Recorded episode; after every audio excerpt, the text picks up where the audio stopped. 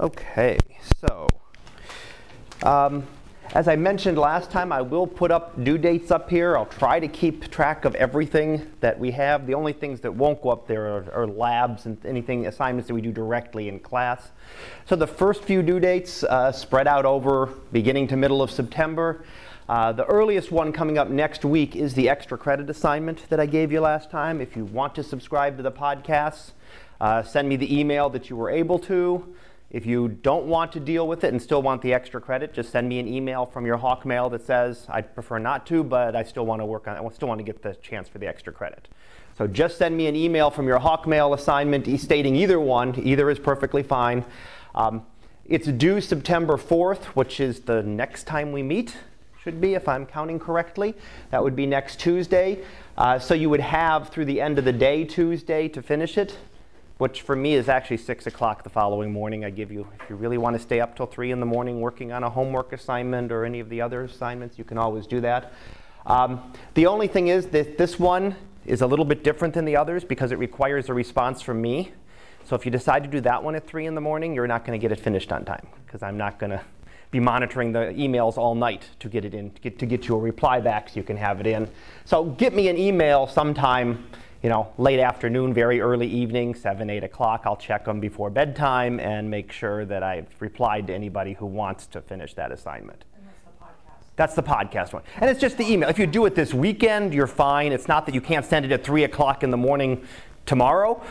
That's perfectly fine. It's if you send it an hour before it's due, I may not be up, I may not have it checked, I may not get that back to you before the assignment's actually due. Well, in which case you could still do it and you just lose 10%. It's not going to kill you, but you know, I hate, you know, extra credit points, take what you can get because you never know how you'll click with my exams or anything uh, for that. So again, I, am just, just qualifying that, that that's the only one. Most of the others do not require anything from me, so you can just go ahead and submit them. And if you're one who likes to work and stay up till 2, 3, 4 in the morning and work on them, that's up to you. Uh, the second one is the first solar observation. I'm looking for one, just one successful observation that you've been able to get.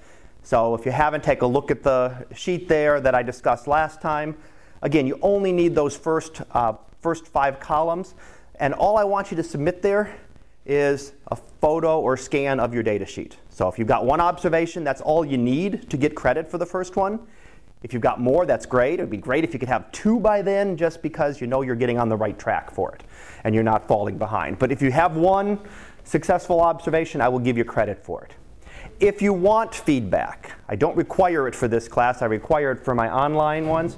Take a picture of your setup and you can send it with that.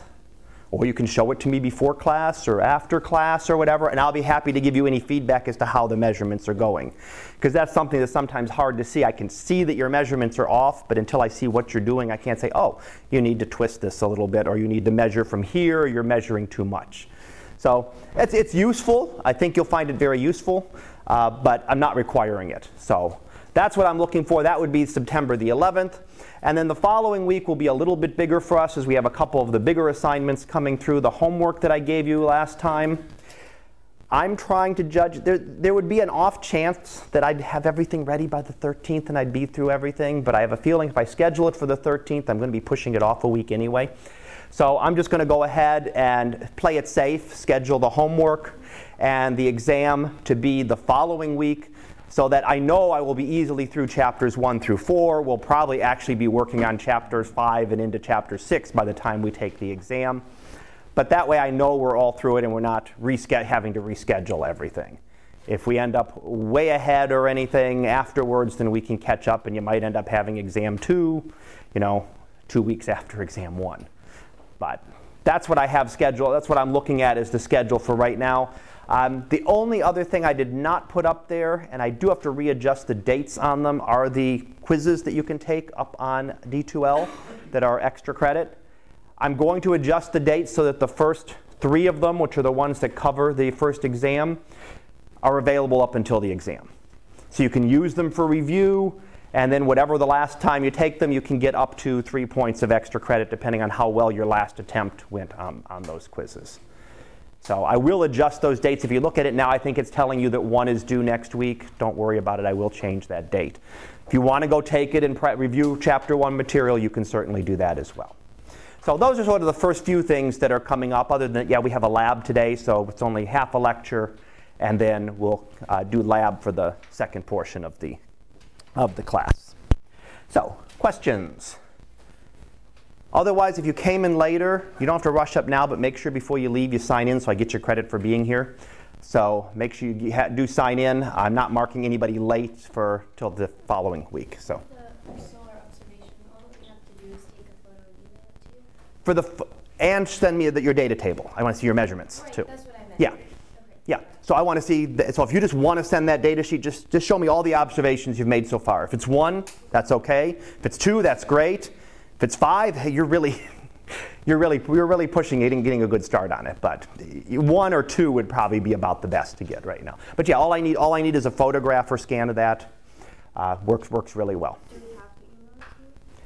I'm sorry. Do we have to email it to you? You submit it up on, if you're going to either bring in a copy, you can either bring me a copy on Tuesday, Tuesday? Yeah, the next Tuesday, or you can submit it up on Blackboard.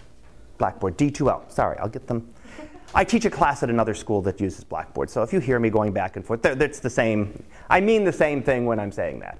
So you can, you can submit it on D2L. You can also bring, don't give me your original. Make a copy of it and send it and give it to me. Is there like a Dropbox? There is a Dropbox set up for it up on D2L that you can submit a copy of it. So either way is up to you. I just don't want your original because I'll take them on Tuesday, then I'll look at them, and then I have to try to keep track of everything, and you don't have it for a few days. So it's a lot easier if I just get a copy of it. So copy, photograph, however you want to do that. But, but yeah, yeah, don't email me assignments. They've got to go either in class or through that because I have six classes this semester, and if I have people emailing me from all of them, I can never keep track of who's in which class and which.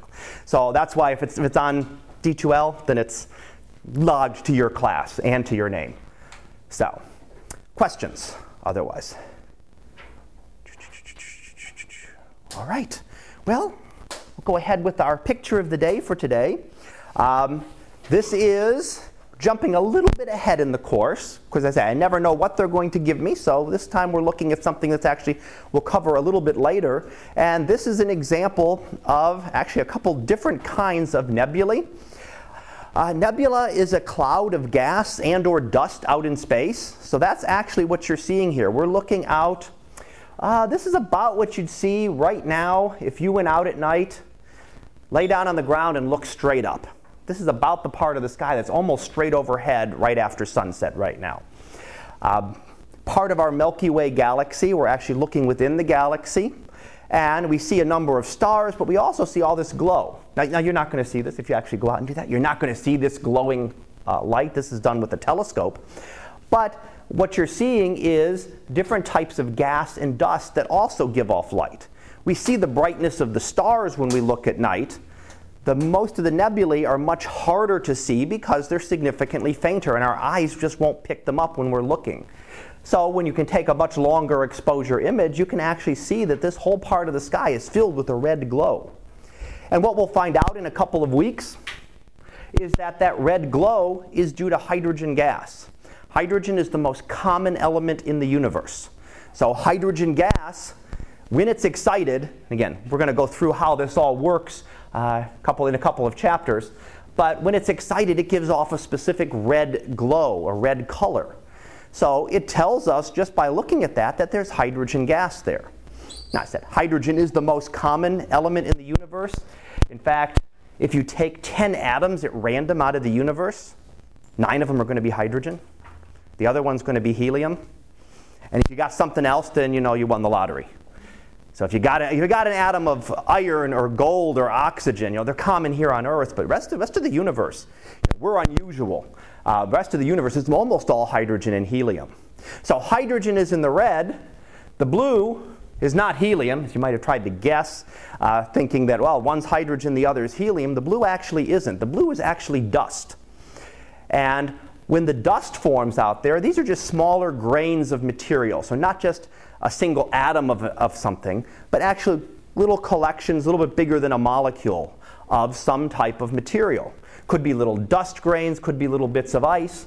But what they do is they reflect the light. And it's what we call a reflection nebula because it is reflecting the light. So the light from the stars comes out, hits all these dust grains, And the blue light is reflected better than the red light. You're familiar with that here on Earth? Maybe not now, but why is the sky blue? Well, the sky is blue because the atmosphere is very good at scattering blue light. So it comes from all directions in the sky. So when you go out and look at a blue, a blue sky, it's blue light from the sun that's just been scattered all over the place. When you watch a sunset, what happens to the sun? What color is it? Anyone? It turns red, right? It, it, starts. It looks yellowish when it's higher in the sky, and then it starts to get orange and then red. And as it gets down to the horizon, it's very, very red. The sun isn't changing, right? Sun's still the same color it was, but when you look towards the horizon, you're looking through a lot more atmosphere. So it scatters out all the, all the, wave, all the other wavelengths other than red. Red makes it through very well. Blues and greens and yellows don't make it through a lot of atmosphere. So they get scattered and they come from all directions. So the blue sky is really just scattered light from all the sunsets going on across the globe right now. You know, someplace out there the sun is setting right now. And that blue that light, that blue light is getting scattered all around the atmosphere. It's a similar kind of effect that goes here. So there's what we call the hydrogen or the emission nebula. There's a reflection nebula. There's one more type that's in there, a little harder to see, but you'll see that there are some dark areas, uh, dark little patches, some over here scattered around. And those are fittingly called dark nebulae. They're, because they're darker areas. They're also dust, but they're higher clumps of dust. When we get to our section on stars, we'll actually find out that these are the regions where stars are forming right now. And could you come back in 100,000 years from now? This nebula wouldn't look the same. You'd have some new stars that have popped out of some of these pockets, and you might find a few old stars that have gone and moved around for the most part, you'd actually see a few new stars coming, and the actual shaping and the patterns would change. Not in our lifetimes. Go look at it again in 10 years, it's going to look exactly like that. Go find a picture somebody took of it 10 years ago, it looks exactly the same. Astronomical timescales, we're talking minimally hundreds of thousands, but often millions or even billions of years for things to change. So, again, we'll talk about all those nebulae in more detail later on, but that's what we get to start with uh, for today. Questions? before we jump back to chapter 1. All righty. Well, try to keep an eye on time wise here. Uh, chapter 1. All right. So we had already, we had finished up the first section of chapter 1, and as I believe we were ready for the second section, I kind of brought up the summary of the last one real quick. The second part of this chapter talks about numbers and talks about light travel time which is something that's really important astronomically because it means that we never see anything as it is right now. It doesn't matter whether it's the moon, the sun, a star, a nebula that we just looked at, a distant galaxy, we all see them as they were at some point in the past. Because light doesn't travel instantaneously. We feel like it does sometimes here on Earth because we turn on a light switch and the light comes on like that instantly. But if you get large enough distances, it doesn't. It actually takes a certain amount of time for the light to get there. So I'm going to come back to that, but let me go ahead and start off with numbers. And astronomy is really uh, good at using very big and very small numbers. So you'll use lots of, di- use lots of different numbers. I'll give you uh, very big numbers we'll talk about when we talk about distances to galaxies, distances to stars. You'll start to get some very large numbers. Uh, you can also look at some very small numbers when we look at things with inside the atom. So what we do though is what, is, what astronomers and scientists do is use what we call scientific notation to express these numbers. So if we want to write the number that I give you here, uh, which is the distance from the Earth to the Sun, it's 150 million kilometers. Okay, that's not too bad to write out, but we'd get even bigger numbers. But you can also write that out, instead of writing all the zeros, you can use scientific notation as a placeholder. So essentially what you do is you, re- you eliminate all the zeros by moving your decimal point. And in this case, you're moving the decimal point one, two, three, four, five, six, seven, eight places to the left. So it's a lot easier to say this and to write this than it is 150 million. Is it really? At that level, it's sort of a wash. But if we were going to do something that was 10 to the 20th power and you're writing out 20 zeros or 50 zeros, you know, then it gets to the point where you don't want to write all of those numbers out constantly. So it becomes much more, uh, much easier to express it that way. So in order to convert it, all you do is the steps here, convert a number into scientific notation, you move the decimal point until there is only one number to the left, one non-zero number I should say. So one non-zero number to its left and count how many places you moved. So up here, decimal point isn't shown, but it would be right here at the end. One, two, three, four, five, six, seven, eight places. There's still one number to the left of it. We moved it eight places to the left. If you move to the left, the exponent is positive. If you move to the right, if it was a very small number, then the exponent would be negative.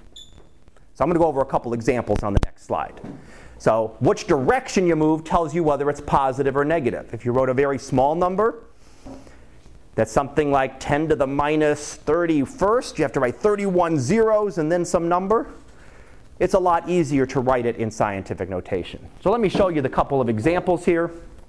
Um, so I didn't do gigantic ones. I did ones that are kind of that in-between stage where you could write them out. It's not too horrible. But 314 million. So again, you count how many spaces, three, six, eight places, same as in my other example. If you're moving it to the left, the exponent's going to be positive. You can then drop all the zeros. You don't need those anymore. So you drop all your zeros, and you would just write this as the number that's left, 3.14. You'd move the decimal point into here. And you moved it eight places to the left. And that means it's a positive exponent, not negative. So if you're moving to the left, it's positive. If You move to the right, it's negative. Second example. Now we're doing a smaller number. So you've got four zeros, four, five, six, three. In this case, you want to move the decimal point to the right, so you want to go this direction. One, two, three, four, five. Stop as soon as you've passed that non-zero number. So you only have to move it five places. That makes it 4.563. But you've moved to the right this time, so it's negative. So just which direction you're moving. So when you're looking at very big numbers, very small numbers, um, whichever direction you're moving, it tells you whether that exponent is going to be positive or negative. So for math on a quiz or exam, I might give you some, I could give you something that says, you know, what would this be in scientific notation? I wouldn't, I'm not, there's some on our lab that I'm going to actually have you do calculations where you have to multiply numbers or things together. That I would not give you on a quiz or an exam. So I want to kind of specify what kind of things you might see on that. I might give you something that just says this, you know, this and then you know, four choices. Which of these is this expressed properly in scientific notation? So that kind of thing you might see. Some of the stuff I'm going to have you do in lab where I have you multiply numbers in this, you're not going to see that on the, on the exams. All right, so a little bit, again, a lot of this I want to just go over because you're going to see these numbers and I want you to know what they mean. Questions? Feel free to jump out with questions if we got them. All right. Uh, metric units. Again, I told you for your solar observations, you don't have to use uh, metric, but typically any scientific measurement that is made is going to be in metric units. And there are three standard, there's actually technically seven sets of seven units, but the main ones that we would use for this class would be things like distance. You use the meter. Meter is very close to a yard or a little more than three feet. Uh, we use the second, for time, yay, it's the same, right? I don't have to worry about converting anything there. And then we use the kilogram for mass. Um, so different than the units that, we, that you typically use in everyday, everyday life. Those are the three main ones, and you can figure out other things based on those. So there is no, the metric unit for volume, there isn't a specific volume unit. It would be, uh, volume would just be the length so a volume of a cube would be the length times the length times the length, or would be cubic meters, cubic centimeters. In our units, it would be what? Cubic inches, cubic feet, if we're measuring a volume. So that's just how so you can put them together. Velocities. How far are you going, right? We do velocities in miles per hour, meters per second. What distance you're going, divided by how much time you're doing. So the velocity, the velocity would be something that you can figure out from the, from the other sets of units.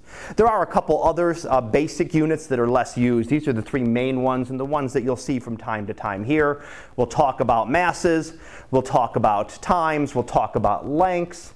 Although astronomy will also use some other units because in terms of masses and lengths and times even, these units are way too small. If we start talking about the distance to the sun in meters, remember how big it was? We had it in kilometers, right? I gave it to you in kilometers back here. It was 150 million kilometers. It would be 150 billion meters. You got to add three more zeros. That's just a very close distance. That's only looking at the sun. So we're going to use some other sets of units as well, but these are the standard ones that everything is based on and that you'll see in any kind of science. So what I really want to look at is how about distances? What if we start to get to some of these big distances? The nearest star to us is 40 trillion kilometers.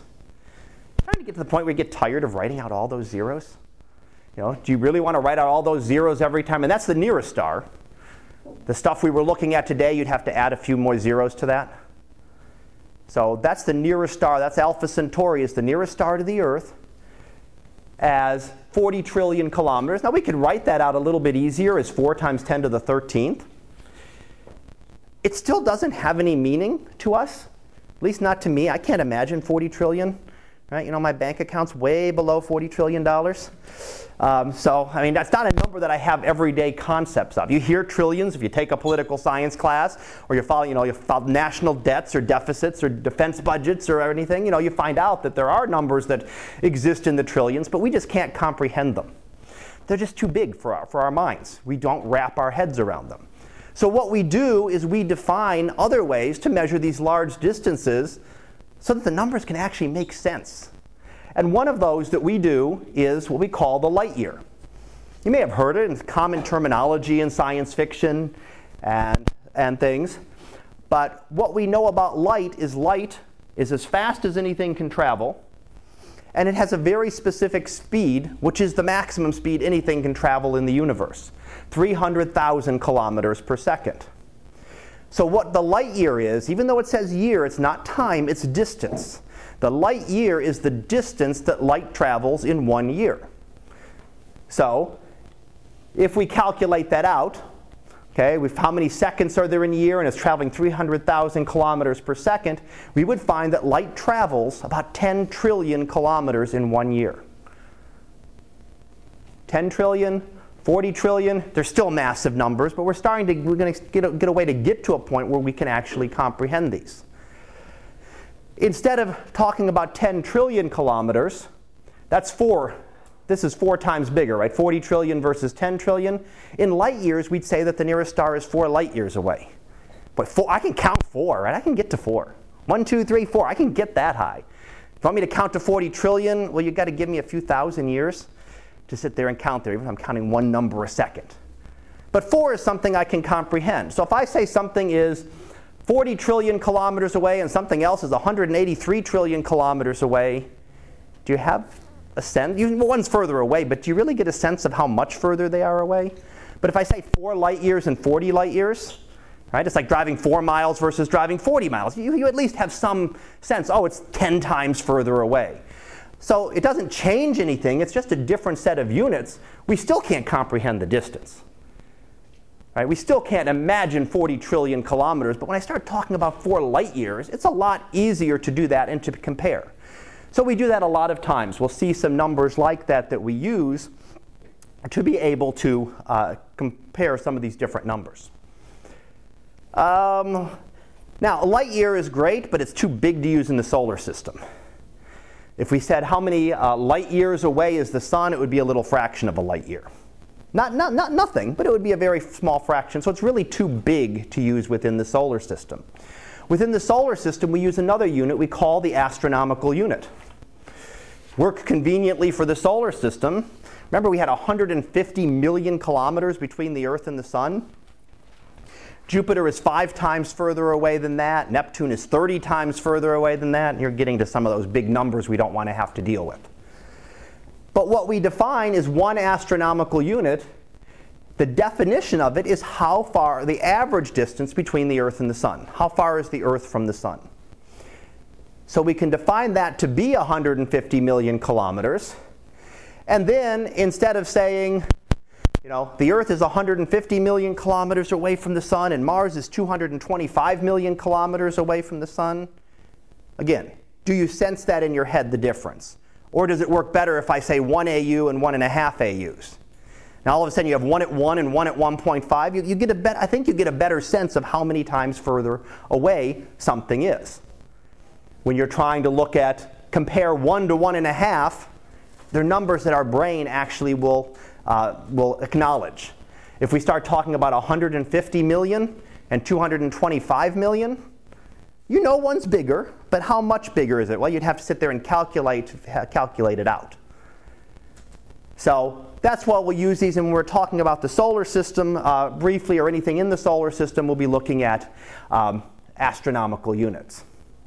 So the smaller the number, it just makes it easier to comprehend. We can. Oh, I'm sorry. Question. Let me get this, and then I'll get you. Oh, she first. I didn't. I didn't. Okay. I just, I just have a clarifying Sure. When, you, when it says like average distance, is that because the or like the distance will change? as The distance work it? does change, and we'll come back to that in another in a couple chapters. Yeah. Sorry. I'm always curious, how do we know these things are that far away? How do there are methods that we can use to measure uh, distances, and we'll actually go over the whole distance scale. We'll be talking about that coming up. But there are ways that you can measure how far away various stars are, various planets are. Planets are one of the easier ones for at least the close planets. You can bounce a radar signal off of it and find out how far away it is. Oh, that's how we decide. That, for, for planet, now that doesn't work for stars or galaxies. There's other methods we have to use. But if I want to figure out how far Mars is away from us right now, send a radar dish, send a pul- pulse to it, it bounces back. Radar travels at the speed of light. I know how fast it went, how long it takes to get back. I can calculate the time. So there are ways to, there, there's more, it's more complicated when we start talking about stars. When I say a star is four light years away. These aren't like hypothetical. No. You know, these. Oh. No, these are actual measurements. We can actually measure, we can actually measure them and reasonably accurately. Not to the nearest millimeter, right? Like we could measure positions where you know your GPS can pinpoint you to within what a few feet on the earth. Mm-hmm. Well, we can't do it that close, but we can do it to a similar to a decent accuracy. Good. Others? Okay. So what I'm just trying to get at the point I'm trying to get across here is that if we're trying to talk about one mile, if I came in and didn't have this up on the screen and I told you that I traveled 63,360 inches today, you wouldn't know what it was, right? You wouldn't know that that, I already told you up there it's one mile, but you wouldn't have known that. 5,280 feet, you might because that number might stick in your head is 5,280 feet in a mile. But if I tell you one mile, that's something you can comprehend. So you could give, you know, distances traveled in inches. Hey, it looks like you traveled a lot further, right? You got those real big numbers there. But that's the whole idea. It's the same thing that we're doing when we're using astronomical units or we're using light years. All right, want to move on to light travel time. Uh, what we want to look at here. One of the difficulties with light, and one of the bonuses that astronomers get, is that it does not travel instantly. In, it does not travel infinitely fast. It's not like light leaves the sun and it's here right now. The light we're looking at, what do we have? It is just about 9 o'clock. So the light we're looking at at the sun left about 8.52, about eight minutes ago. Takes light, that's how far away the sun is, that even traveling at 300,000 kilometers per second, right, that's not kilometers per hour, which is still a lot more than any speedometer on any vehicle travels, right? That's not per hour, that's per second. Even at that speed, it still takes about eight and a half minutes for the light to get here from the sun. It takes about a second for it to get here from the moon. So even when we see the moon, we're not seeing it as it was now, we, as it is now, we see it as it was one second ago. Right? Big deal. The moon's not going to change in a second, it still looks the same. Um, sun, you know, if the sun disappeared right now at 9 o'clock on the 30th of August, we wouldn't know about it until 9.08 because the light that left it over that time is still traveling to us. The sun would still look just fine. That means there's lots of objects out there in space that we study that aren't there anymore. They're gone. We can be studying a star that exploded thousands of years ago. But the light, the, the information has not yet gotten to us because light can only travel at a limited speed. Andromeda Galaxy, I'm going to jump out to that because I already mentioned 4.3 light years, two and a half million light years away. If we look at a picture of the Andromeda Galaxy, we don't see it as it looked now. We looked at it as it was two and a half million years ago. What does it look like now? Well, I can tell you with pretty good confidence it probably doesn't look any different. Galaxies just don't change much in a couple million years. So it probably looks exactly the same. Does that mean a few stars haven't blown up in it that we just don't know about yet? That we might find out about tomorrow or 10 years from now or 100 or 1,000 years from now when the light finally gets to us? But we don't know what it, exactly what it looks like right now. The Andromeda galaxy could have disappeared magically. Some, you know, advanced alien civilization wiped out an entire galaxy and made it disappear we still wouldn't know. If it did that a million years ago, we'd still be waiting another million and a half years for that information to get to us. The good thing is that means that we can study things as they were a long time ago. The bad thing is means we can never see anything as it is right now, no matter what we study. You know, even us, right? I can't see you as you are this instant. We could figure out the distances and we could figure out the velocity and find out that some, you know, billionth of a nanosecond passed that it took light to get between us it's minuscule and we don't change. For the most part, things don't change. When we get to the sun, you know, I'm going to tell you pretty confidently that if you wait eight and a half minutes, the sun's still going to be shining, that it did not magically disappear sometime in that. But we don't have that information. I can tell you that if you come back in four years, that Alpha Centauri is still going to be there. It's not a star that's going to be gone in four years. The Andromeda Galaxy is not going to change significantly in two and a half million years. However, we do look at galaxies that are billions of light years away. Sometimes you'll see, oh, this new most distant galaxy, it's 13 point something billion, billion light years away. That means that the light left it before the Earth formed, before the Sun formed, before the galaxy formed, and has been traveling all that time. What that galaxy looks like today is probably nothing like it looked at that point. But the good thing is we can see what galaxies looked like early on. And we'll come back to that towards the end of the class when we try to study you know, the history of the universe and to look at some of that. Not hurting your head, right? Trying to wrap your head. Some of those numbers kind of, kind of throw you a little bit. Alrighty. So, just summarizing a little bit of kind of what I went through on these. What does it mean? We can never see anything as it is right now. The further we look out, the further back in time we're looking. For the most part, for anything close to us, except for those couple extreme cases that I gave you, things don't change.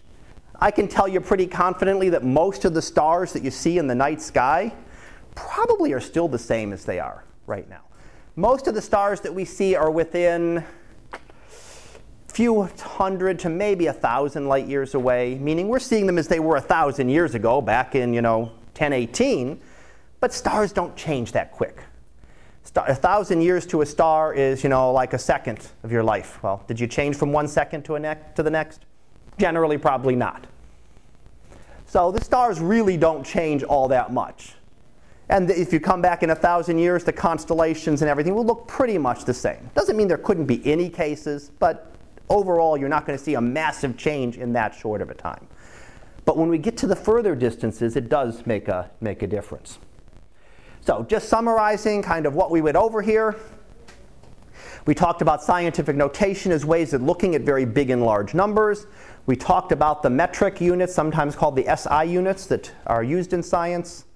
Uh, the big thing was that we used distances. We used two different uh, sets of distances, the astronomical unit and the light year, to be able to measure these. So instead of giving you billions upon billions of kilometers or meters for the distance. We can talk about smaller numbers of astronomical units or light years. And then because things do not, light does not travel infinitely fast, we can never see anything as it is right now. Yes, ma'am? So in Yes. essence, Sorry. it's like time travel. In a way, we're seeing. We can't travel back. We can't go touch it. We can see it. Because I was lo- looking at it. Yeah, but looking at it, yeah, we see it. We can see. We see. We see the sun as it was eight minutes ago. If you're watching a sunset, you know, If you're watching the sunset, the sun's already, right? You know, it's eight minutes ago. That light left the sun eight minutes before when the sun was up high. So, yeah, in, in a way, you could think of it as a time where we're looking back. We can look back in time. Yeah. Yeah. But we can't go do anything. It's not like, it's not like you can actually travel and go do anything about it. But, yeah. Good. All right, well, let me finish up chapter one. This is a little short one I want to do. Actually, it's more just a um, website that I'm going to use. So let me see if I can get this opened up. Just to kind of go through the scale of the universe. This is a. Oh, come on. Is it coming up? No, it's not. There we go. You have to close that out first, probably. There we go. Nope, that's not the one I wanted. It came up in the other browser. There we go. Okay, the link to it is on there if you wanted to play with it yourself. This is actually a scale of the universe. I believe there's an app. Yeah, there's an app for it, at least for iOS devices. Essentially, this is what they've gone through, and they've gone through and done. You may have seen, I don't know if anyone's ever seen, there's this Powers of 10 video that was done back in the 70s where they kind of zoom through from a person sitting there and they zoom out through the edge of the universe and then back into them. Uh, you can look it up, it's on YouTube, you can find it. This is kind of a more modern version uh, where you can scroll through the entire, uh, entire universe. And it defaults to the sizes that we're familiar with, right? A person, a beach ball, maybe some objects that you're not familiar with, a giant earthworm, um, or the, I'm sorry, Rafflesia.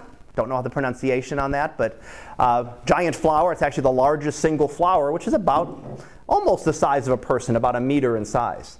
And then you can scroll outward. So if you take the little, I'm only going to go one direction, but I'm going to go outward. And you can actually look at larger and larger objects. The human will continue to shrink there. So if you want to see a human compared to a T Rex or an elephant or a giraffe, or the Apollo module, and are we still there? You can still barely, barely, I don't know if you can see it on that, but barely, barely see the human there as you start to get up to larger and larger things. Now, these are things that you've probably heard of Eiffel Tower, the Great Pyramids, the Gateway Arch. So, some of the larger objects here, larger objects here on Earth, and I'm going to try to get out a little bit further. We'll start to get into a few astronomical objects. There's one. There's a couple in there. Halley's Comet is one. Deimos is one. That's actually one of the moons of Mars. And very small moon. I mean, it's about comparable to Mount Everest, which is big for Earth, but when you start thinking about things out in space, that isn't all that big. So it's a relatively small object uh, there. If we go further out, we actually start to get some other. Uh, these are some of the other uh, moons. Uh, two of these are moons of Pluto. Um, Nix and Hydra are two of the moons of Pluto. Uh, Dysnomia is another one of the moons of the, uh, the outer, outer part of the solar system. And they're comparable to the state of Rhode Island. So just give, give you a rough sense of how big they are. Uh, to give you a sense of how big Rhode Island is, you can take the entire, what is it now, 8 billion population of the Earth. They'll all fit in Rhode Island. Now you want to all stand side by side. You got to really like each other because you're standing. You'd have somebody standing next to you and in front of you, and it'd be, and you have to never have to want to move any place. You'd only get about your one or one and a half square feet of space. But you could actually fit eight billion people. It's kind of interesting just to think about that. That you could fit the entire population of the world there. Would not be comfortable. You had to not have to go to the bathroom, right? Because you're not getting. You've got thousands and millions of people going out in every direction. But that's the idea of how big everything, of how big even just a smaller state is. So I'm going to jump out so we get out to some of the other objects here. We finally get out to uh, Pluto. Um, Pluto there, Eris is another one of the objects out there by Pluto. Those are relatively small. We're increasing in size, so you haven't seen any bigger objects yet. So we're starting off with some of the smaller, uh, smaller objects here. Uh, Pluto and Eris are two large objects out just at the edge of the solar system. The ones coming up here, What was that thing that? Oh, I'm sorry, which one? That IO, Io is one of the moons of Jupiter. the thing, things come out from. Yes, it's actually volcanic eruptions. Oh. It is, it is the most volcanically active object in the entire solar system. Oh. So forget volcanoes on Earth. I mean, this thing is constantly erupting. What is it, IO? or- Io. IO. Io, yes. Question? Or, You think Pluto's a planet? I'm sorry? I said, do you still believe Pluto's a planet? Is Pluto a planet? Oh. No. nope, sorry. My daughter argues with me about it, but It's, it's not a planet. I, I, I mean, that's the classification. And the thing is, it doesn't fit. You can go back to it. I don't really go over it as much in this class. Let me go back to Pluto there and do one little, whoops, where were we? There we are. Pluto is small, very small compared to a lot of the other, other objects. But we've also found some of these, some other objects out there by Pluto that are the same size. Eris is one of those. Eris is out beyond, a little bit beyond Pluto, but is very similar in size. So it came to the point back about a little over a decade ago that astronomers started finding more objects like this and like Pluto out there. And then it became the point are we adding planet 10, 11, 12, 13? When, when, was this, when did these things get too small and you didn't have it be a planet anymore? So it became the point where we could have 15, 20 planets, but is this thing that's orbiting around that's only you know, two miles across, is that a planet that's orbiting around the sun? You know, where were you drawing the line? So what they did about a decade ago was come up with a definition of a planet, which was never done before. And actually define what does a planet have to do? It's got to orbit the sun, it's got to be big enough that it crushes itself into a sphere by gravity, and it has to clear out its orbit of debris. Pluto fails on the last test. So does Eris. So they're not classified as planets. So what does that mean? It runs into things? It means that there's lots of debris out there by it. So there's lots of Pluto-like objects out there. Pluto just happened to be the first one that we discovered. So there's lots of other objects out there that are Pluto-sized or even smaller. Some of these other ones like it would also be out there in that region. It just has not cleared out that whole region. There's a whole belt of objects that we're now discovering hundreds and thousands of objects out there. Pluto's one of the largest of them, admittedly. But it's not massively larger. It's not like you have Jupiter and then you have nothing that are little specks of dust next to Jupiter comparatively. We don't have that with, with Pluto. What are there some astronomers out there that think Pluto should be? There are some who want it from traditional regions, that it's been it was a planet for so many years. But this object here, Ceres, was also once classified a planet. Back in 1800, it was discovered between Mars and Jupiter. And it was, oh, wow, there was empty space there. Maybe there's this new planet. And they discovered it and tracked its orbit, and hey, it's a planet. And then a couple a year later, they found another object out that region. And a, another couple years later, they found more. Now we know of tens of thousands of asteroids between Mars and Jupiter. Ceres is just the largest of them. Pluto's kind of the same way, except because of an intense search for Pluto back in the early part of last century, we probably found it decades before we ever would have. It might have been found in the 80s or the 90s just by chance, but it probably wouldn't have been discovered in 1930 it was an intense search looking for another planet out there, and Pluto turned out not to be what they, were, they happened to find it. It was more of an accident that they happened to find it. So what I want to do, because I want to go ahead and break, uh, break here in a minute so I can get you some time for the work on the lab. Um, but you can zoom out. It'll go out through solar system objects. There's some of the large, getting to the larger planets. You know, so by comparison, the Earth is now disappearing in size. You're getting to some of the smaller stars.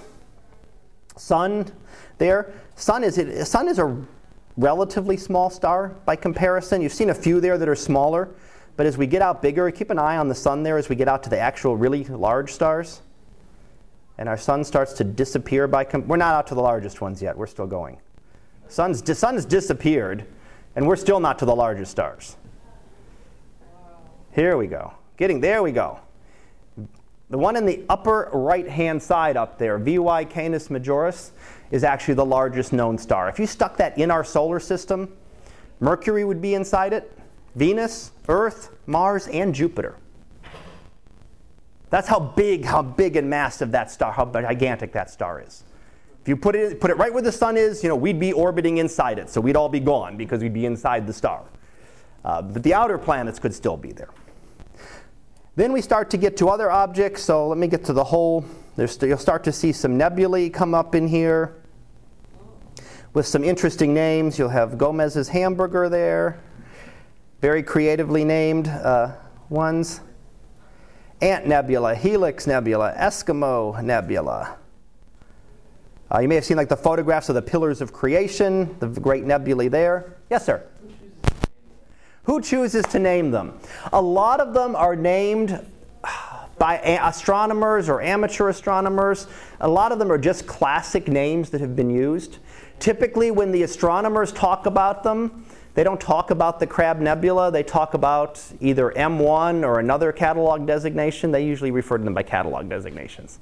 Crab Nebula is more the popular name. So a lot of them are just, you know, somebody looked at it once and thought it looked like this, and nobody argued with them, so the name kind of stuck. Or, or they saw that maybe it did sort of look like, you know, if you see the crab in the Crab Nebula, good for you, because I don't, I don't. But, you know, if you see the crab in there, maybe you do, maybe you do. But um, let's go ahead out a little bit further. How do they see all these things though out this far? Like how? Oh, but we're not even out that far. We're still within our galaxy. That's what I'm saying. How do they see? I mean, are there actual? What are they? A telescope. A lot of these, you can see these very easily with a small telescope. Oh yeah, small. Don't even need a big telescope to see some of these. Wow. You can actually see some objects out here. Let's go. The um, Magellanic Clouds. Anyone ever traveled south of the equator? No? Okay. Yes? Yeah. If you look up in the sky at night, depending on the time, you'll see two fuzzy patches. Those are, those are two galaxies. Those are actually satellite galaxies of our Milky Way called the Magellanic Clouds. Named after Magellan when he saw them, but there's actually, they're actually two small galaxies. You can see them with, you don't need a telescope, you don't need binoculars, you can just look out there and see them. They're just hanging there in the sky.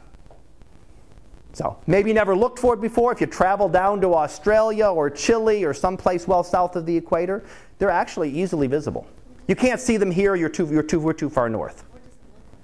It would just look. It would not look quite as pretty as it would look like a little fuzzy white patch in the sky. If you've seen the Milky Way, kind of a big long patch, these are just more of a blotch in the sky. And you'd see the two of them. They're very easily visible. You do not need a telescope, even though they're hundreds of thousands of light years away. Do not even need a telescope to see them.